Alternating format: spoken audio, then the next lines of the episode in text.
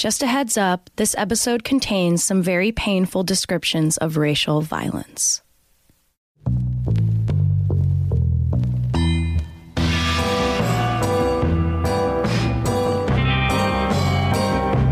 On this season, we'll be exploring our bizarre beliefs, unfounded fears, and fantastical thinking, how they shape our psychology and culture, and how much of our past we can find in the present. I'm your host, Chelsea Weber Smith, and this is American Hysteria. If you want to find us, this is where we are, where kids are making love, smoking dope, and loading guns. You can jail revolutionaries, but you can't jail a revolution. The Klan also sponsors softball teams. This team is made up of 100% pure white American ball players. They don't want us to use black power. I got news for them.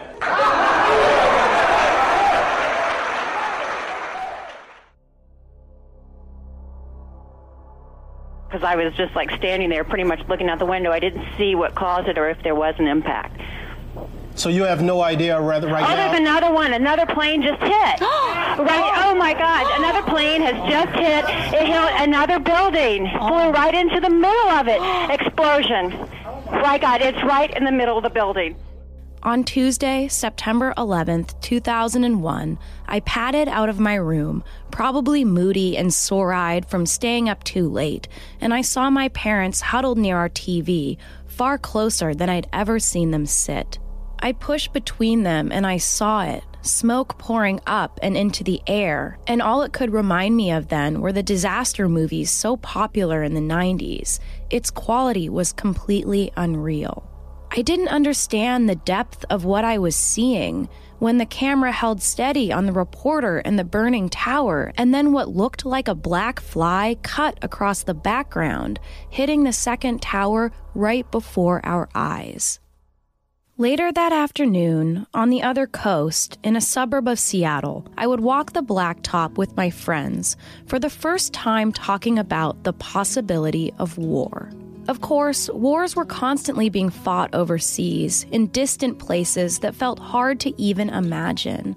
But that weekend, I took the bus to the city, walking at night through the closed down rides and games that once sat beneath the Space Needle, looking up at it against a metallic blue sky, wondering how much longer it would be there, and what I would do right then if the terrorists did strike again, the way the news promised that they would. I wondered what it would feel like to be included in a war, and I wondered if my older friends could be drafted away like the Vietnam War took so many. This fear, this apprehension, is what terrorism is designed to do. In my lifetime, the focus has remained tight on this kind of terrorism that we call Islamic extremism. But in this two part episode, we'll instead explore domestic terrorism, terrorism directed at Americans by Americans, which has been responsible for far more death and destruction throughout the course of our history. We're going to take a close look at white terrorism against minorities and the sometimes violent resistance that fought against white supremacy. We'll take a look at the slave revolts and abolitionists that fought against the institution of slavery, and we'll also see how the Ku Klux Klan began and how they returned rebranded and more family friendly in the 1920s, while still committing unbearable atrocities to terrorize black communities. We'll make it to the 1960s and 70s as the Black Panthers were labeled the most dangerous organization in America. And we'll learn too about their manic white allies, the Weather Underground, a group of affluent college students who bombed state and federal buildings to protest both the war in Vietnam as well as the treatment of black Americans. My hope for this two part series is to shine a light on both the actions of the far left and the far right and see how the concept of terror has influenced American history right up to the present day as the alt right and Antifa ragefully battle in our streets. Today, I'm going to be going by a basic definition of terrorism, one I've attempted to create from the 60 some definitions provided by various states, nations, and the UN. Terrorism is the purposeful use of violence or threats of violence to intimidate populations and affect some kind of political change. Today, we'll see that there's nothing very novel about the street fights we see today, and you might find that you agree with the philosophies of one side more so than the other, but feel uneasy about the tactics they use. Or maybe you'll begin to understand the riots, the violence, the rage, and you might sympathize with some of those who have been labeled as terrorists perhaps we can see together a long legacy of these two sides battling constantly one to preserve an original plan for this colonial America, and the other to tear it all down in order, yet again, to build a new kind of nation. Technically speaking, America began as a terrorist state as the colonists saw no other way to claim the land as rightfully theirs than to use violence, rape, and advanced weapons to intimidate indigenous people into submission. They were met with retaliatory violence from tribes protecting their land, and attacks on white settlements did occur, with a terrorist goal in mind that is, to scare the settlers away from the land that they had inhabited for thousands of years but the numbers show which group carried out a more successful campaign of murder, intimidation, and illness, decreasing the number of indigenous people by 90%. In its beginnings, America also embarked on a kind of international terrorism, kidnapping African people to build without mercy an outrageous and continuous dream. For centuries, these white slave owners used fear to assert control, but that didn't mean that there weren't people ready to meet them on their level. Hundreds of slave revolts took place over the course of America's early history. The largest of these was called the Stono Rebellion of 1739, in which 20 enslaved people raided a local store called Hutchinson's, killed the white owners, and displayed their severed heads publicly in front of the building. After a battle lasting a week, most of the rebels were killed by pro slavery forces. A couple years later, in a fevered dream ignited by actual local fires in the town of Fort George, New York, white supremacists believed that enslaved people and their abolitionist allies were forming a sweeping plan to kill white men, kidnap their women, and burn their city to the ground. Referred to as the New York City Conspiracy of 1741, these white townspeople were apparently hearing whispers of a secret black society. After the frantic and relatively pointless investigation unfolded, 30 black men and four white people were executed, likely for a conspiracy that never existed. It seemed that white people were creating a heightened threat something they invented to fight against so that they could continue to reason away their brutal business as usual.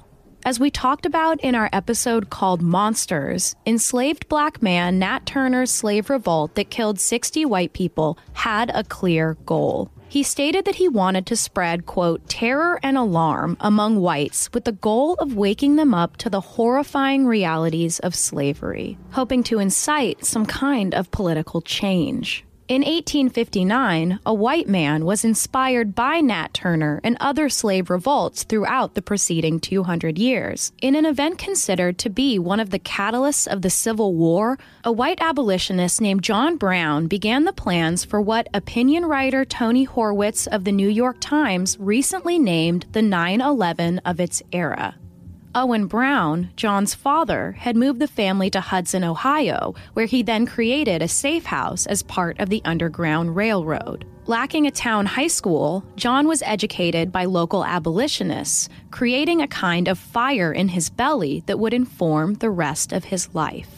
As an adult, John would get the chance to hear black activist Sojourner Truth speak and even got to have a little late night conversation in 1847 with Frederick Douglass, who, along with John Brown, was also beginning to question whether a peaceful abolition was actually possible.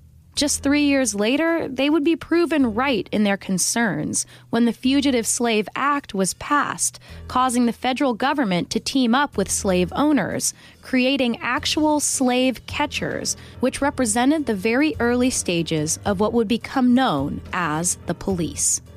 In the face of these new authorities, John Brown knew it was time to fight fire with fire, and he created the League of Gileadites, an anti slavery militia group that vowed to carry guns and actively fight any slave catchers that came into their community. In 1856, the fight turned deadly as the League of Gileadites took revenge for what was known as the Sacking of Lawrence, an attack on a Kansas town that was founded by abolitionists. In response, the League waited until nightfall and then entered several homes, killing five pro slavery activists with broadswords. The three months that followed the raid became known as Bleeding Kansas, a battle between abolitionists and government sanctioned pro slavery forces, with a total of 29 deaths. During the standoff, one pro slavery writer announced that their forces, quote, are determined to repel this northern invasion and make Kansas a slave state. Though our rivers should be covered with the blood of their victims and the carcasses of the abolitionists should be so numerous in the territory as to breed disease and sickness, we will not be deterred from our purpose. John Brown would commit one more act of violence before he was hanged for his actions, attempting to create a larger scale slave revolt. The group kidnapped George Washington's great grandnephew and actually freed their family's slaves. But as a train approached the group, he called out for it to halt, and when it didn't, he began shooting at it. Whether or not on purpose, he hit and killed baggage master Hayward Shepard, the first death of the raid. Hayward was a free black man. In the shootout that followed between abolitionists and their pro slavery rivals, Brown and his men killed four of their people, while ten of their own were killed.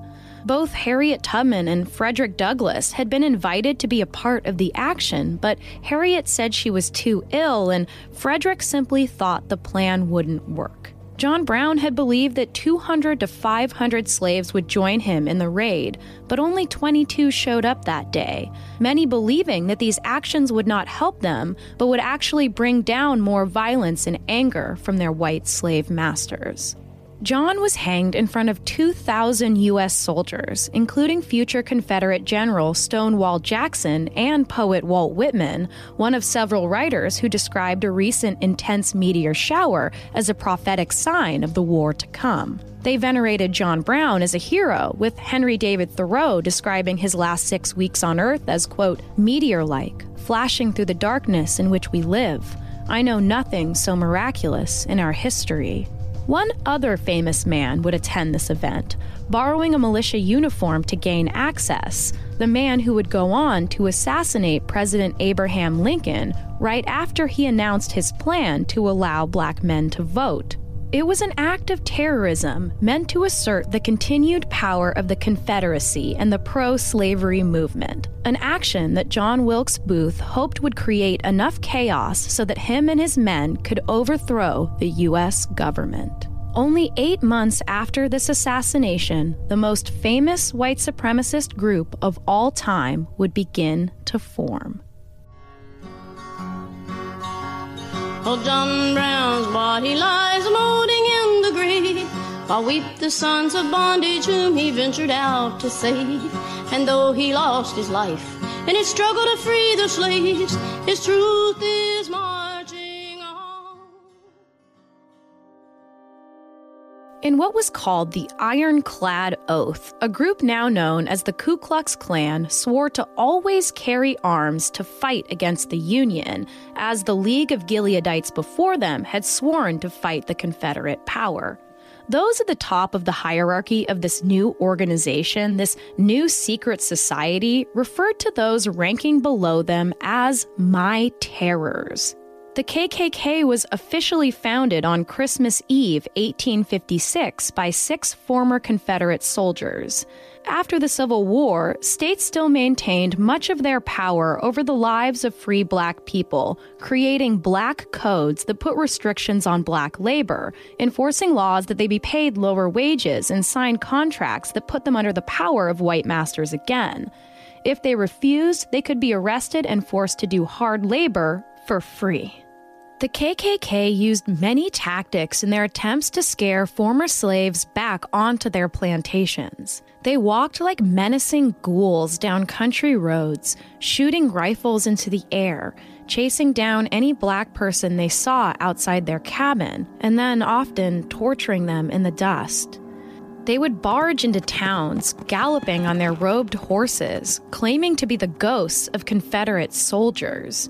They'd kick in the doors of black families and then prance around standing on stilts and wearing tall hats, pretending to tear off their own arms, which were actual skeleton arms hidden in their shirt sleeves.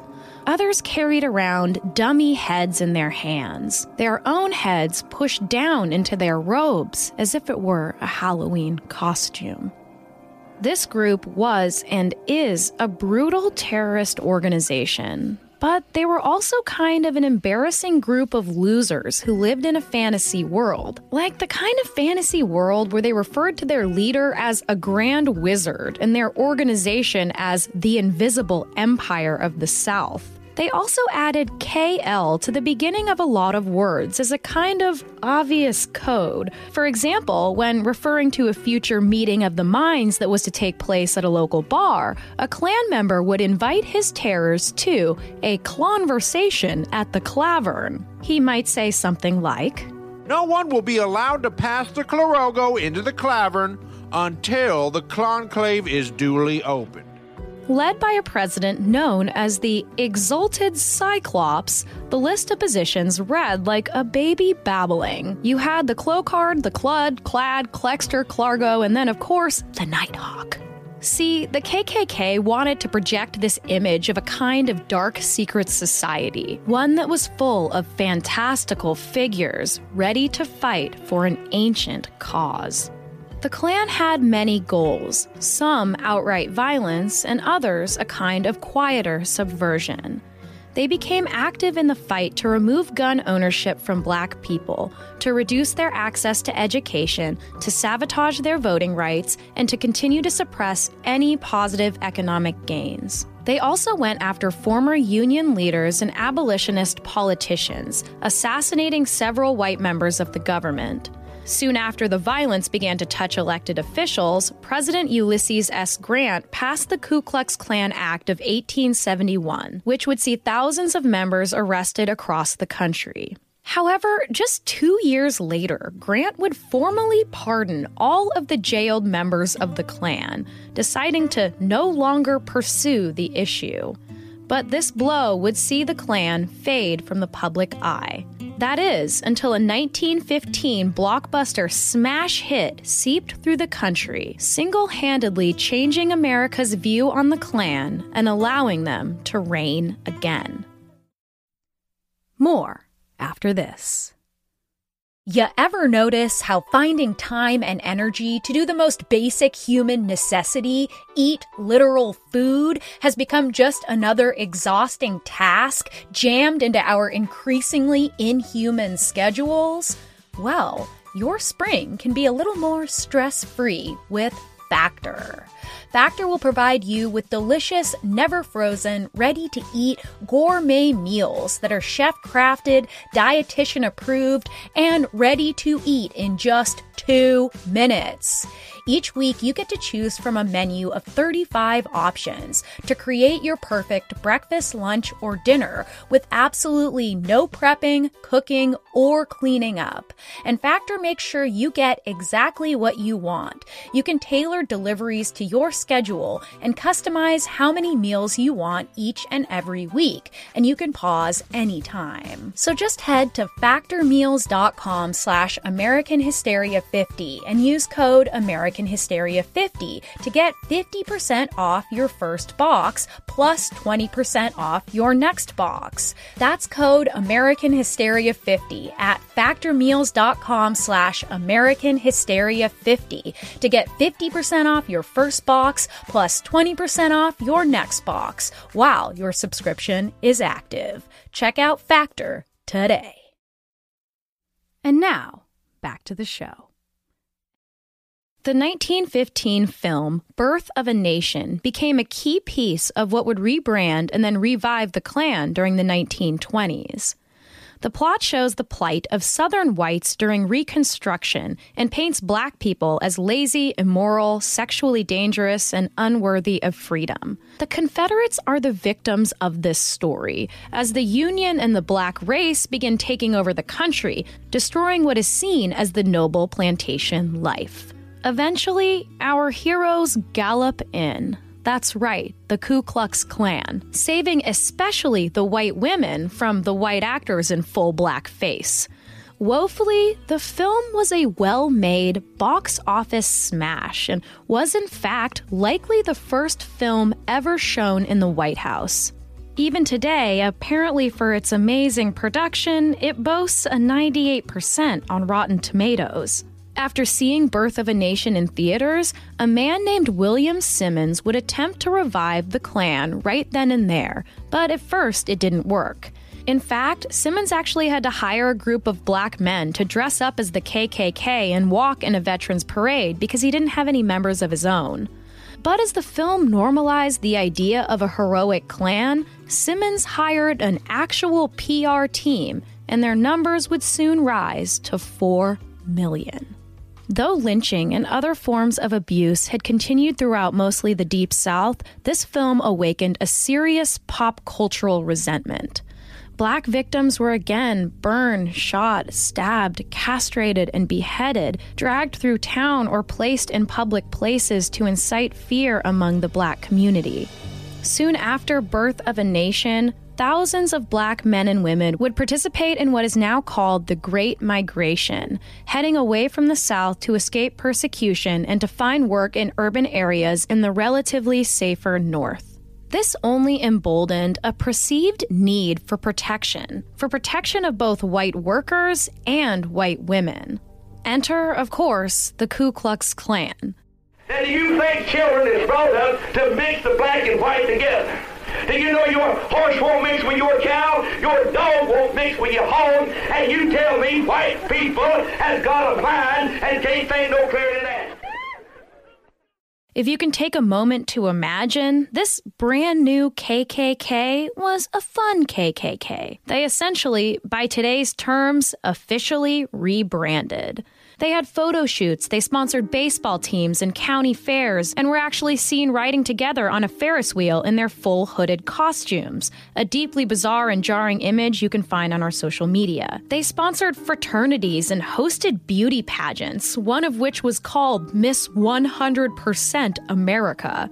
They painted themselves as down home dudes, fun guys looking out for the common white man and the vulnerable white woman who more and more felt their power and privilege suddenly threatened by the existence of relatively successful black Americans.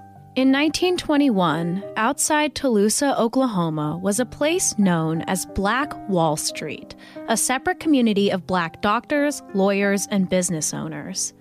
It was a bustling town with lawyers' offices, auto shops, a movie theater, pool halls, and restaurants. The existence of this black affluence angered much of the state, and the Klan, as well as other plain white Americans, marched into town as the sun set, unsurprisingly, due to a fabricated story of a black teenager's sexual assault on a white woman.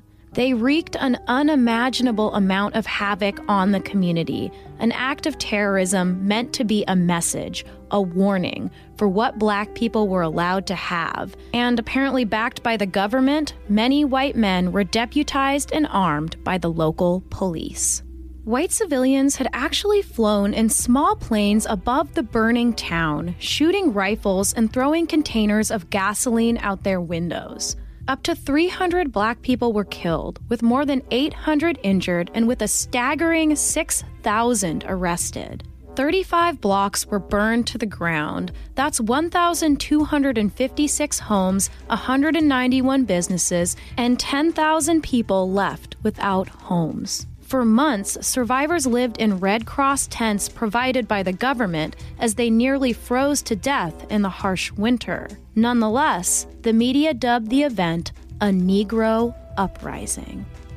The KKK would fall again in 1925 when reports surfaced of a brutal sexual assault committed by the Grand Wizard and Indiana politician D.C. Stephenson.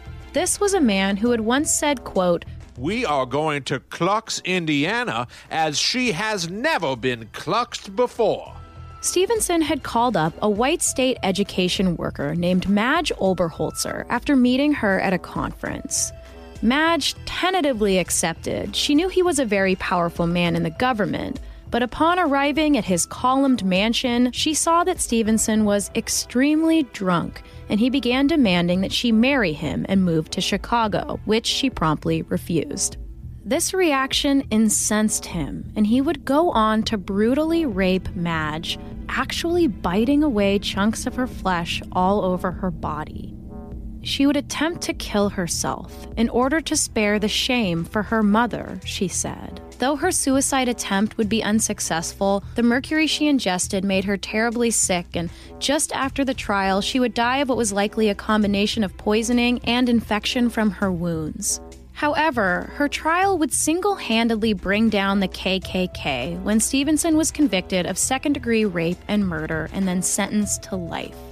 The indignant Stephenson would go on to release the names of prominent white Americans who had ties to the KKK. Many members all over the country were charged with conspiracy, and the group, again, faded into obscurity. The Klan would be revived yet again as integration began to allow black people into previously all white spaces. Again, scores of black homes and churches were firebombed, lynchings rose, and people like 14 year old Emmett Till were still being violently killed indiscriminately. On September 15, 1963, more than 15 sticks of dynamite were planted in the 16th Street Church of Birmingham, Alabama. Four KKK members used a timing mechanism that detonated the bombs just after 10 a.m., killing four black girls who were putting their robes on to sing in the choir. Addie Mae Collins, Cynthia Wesley, Carol Robertson, and Carol Denise McNair. 22 others, including many children, were severely injured in the blast. The Klansmen were identified, but just before they could be prosecuted, FBI Director J. Edgar Hoover quietly ended the investigation. As districts attempted to integrate black students into previously all white schools, the uproar was enormous, with whites opposed to desegregation marching down the streets carrying guns, intimidating black kids away from registering and entering schools. One mob actually tied a sculpture of a black child to the top of a flagpole with a sign that read, quote, This Negro tried to enter a white school. This would be a terrible way to die. And then they set it on fire. After the violence against the Little Rock Nine in 1957, the governor blamed both sides, white supremacists as well as the NAACP, who he called extremists. President Dwight D. Eisenhower himself also showed indifference about the terror being created for these black kids seeking education, also calling attention to extremists on both sides. Soon, America was awash in the cultural changes of the late 1960s and early 70s, and two major far left groups emerged as terrorist threats, seemingly reaching for the same goals, but not always seeing eye to eye. These revolutionaries were called the Black Panther Party and the Weather Underground, two groups labeled by the government and the media alike as homegrown, militant, hippie terrorists. Huey P. Newton and Bobby Seale founded the Black Panther Party for self defense in Oakland, California in 1966 after the murder of a young unarmed black man named Matthew Johnson by white police and the black riots that followed after. They saw this anger as a force that could be turned into political power, and they believed the only way to combat the institutional racism of the civil rights era police forces was to arm themselves with rifles and carry them openly through the streets. They watched over police interactions with black folks as an intimidating force, often chanting things like, quote, "The revolution has come, time to pick up the gun, off the pigs." Due to these armed revolutionaries, and in stark contrast to today, a law was proposed to actually ban the open carrying of guns. The Black Panthers protested this by showing up at the state capitol with loaded shotguns and rifles. FBI Director J. Edgar Hoover called the Panthers, quote, the greatest threat to the internal security of the country. My name is Khalida Smith. I'm eight and a half years old. I live in Oakland, California.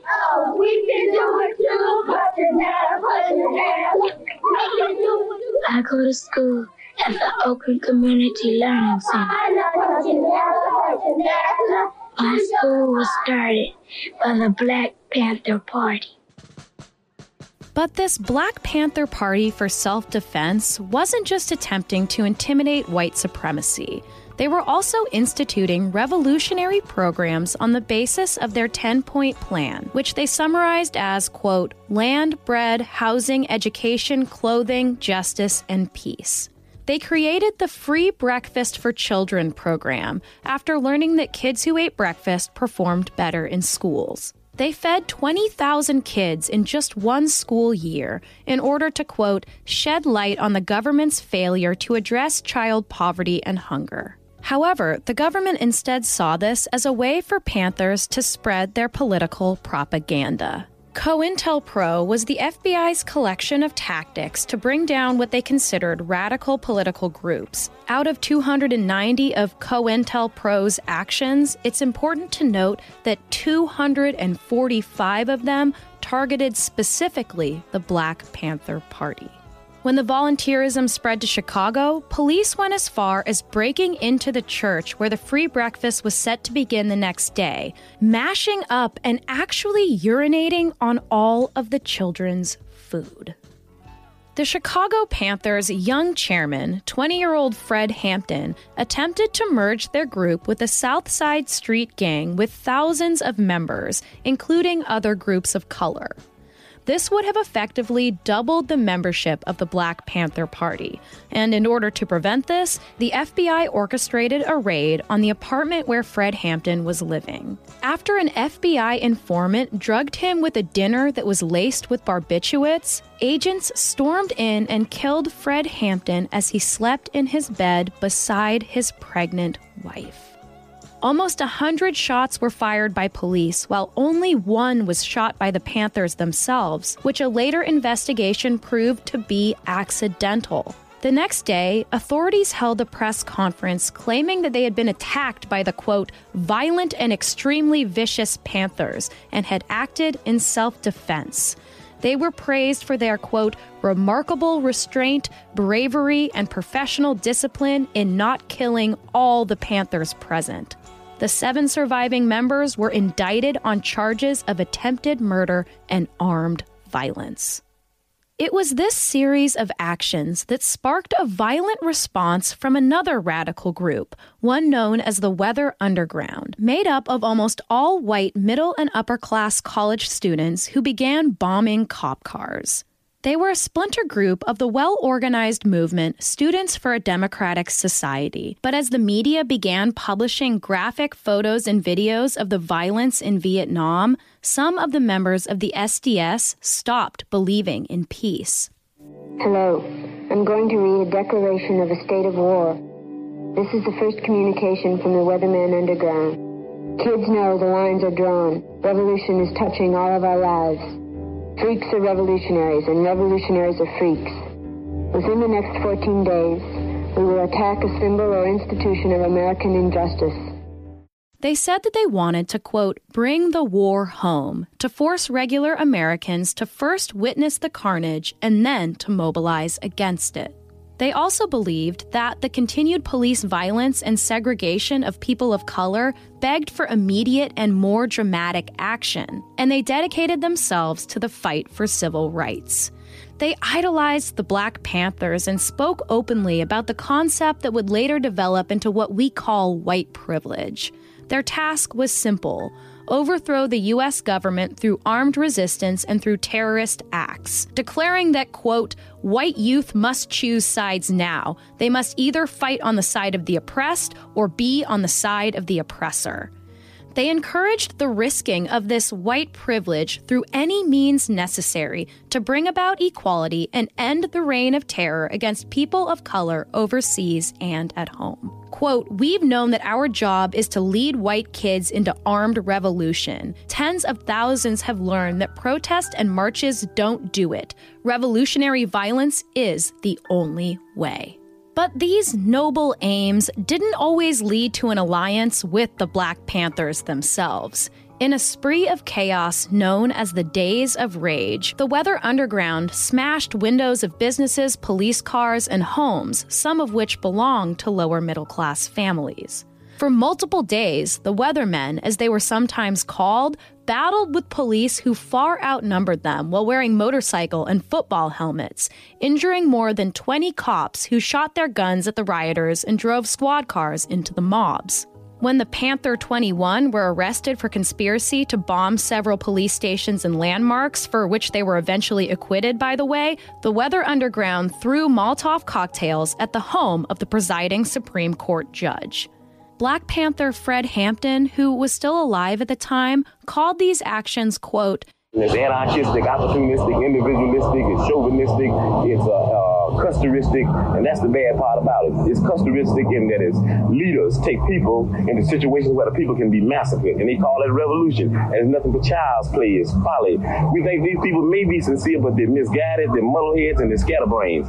It was clear that Fred Hampton and many other Panthers did not like the political climate that the Weathermen were fostering, and he worried that their violence would not affect their white affluent peers, but instead would continue to anger police, who would then take it out on poor black communities. Despite the Panthers' reluctance to align with the Weathermen, it was the death of Fred Hampton that would amp the group up even more as they began to learn haphazardly how to create homemade explosives.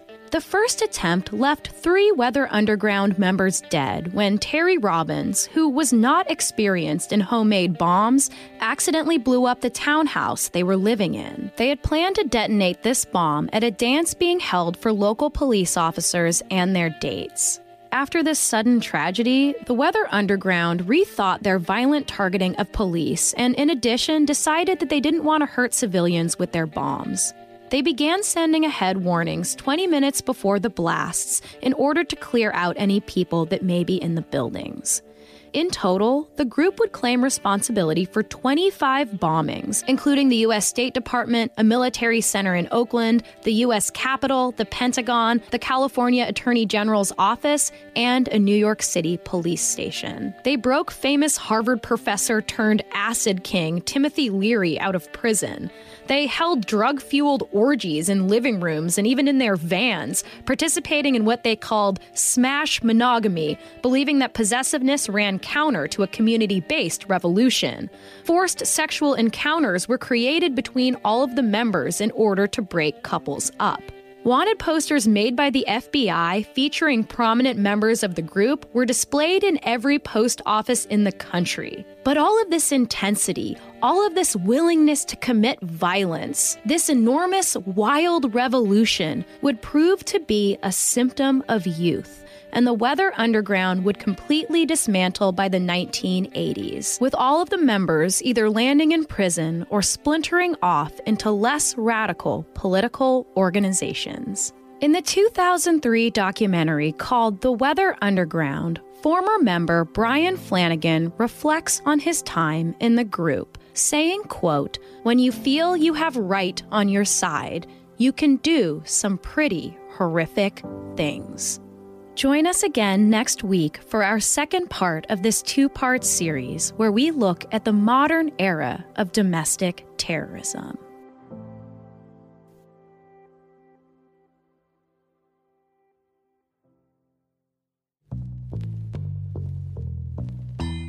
Our show is written, produced, and hosted by me, Chelsea Weber Smith. Assistant produced by Derek Smith. Produced and edited by Clear Como Studios, with research assisted by Riley Smith, and recorded on location at Densmore Studios in Seattle. Another thank you this week to Miranda Zickler for all of her insightful help from research to writing to editing. I definitely couldn't have done this without you. If you follow us on social media, you'll be able to see some of the pictures and videos that we mentioned throughout our episodes. The links are in the show notes. Thanks as always for listening, and I hope to see you all next week for the second part of this two part series where I try to break down domestic terrorism in our modern times. From the Oklahoma bombing to 9 11 to the battles we see today between Antifa and the alt right that seem to only be heating up as we head toward the 2020 election. Have a great week and take care of yourself.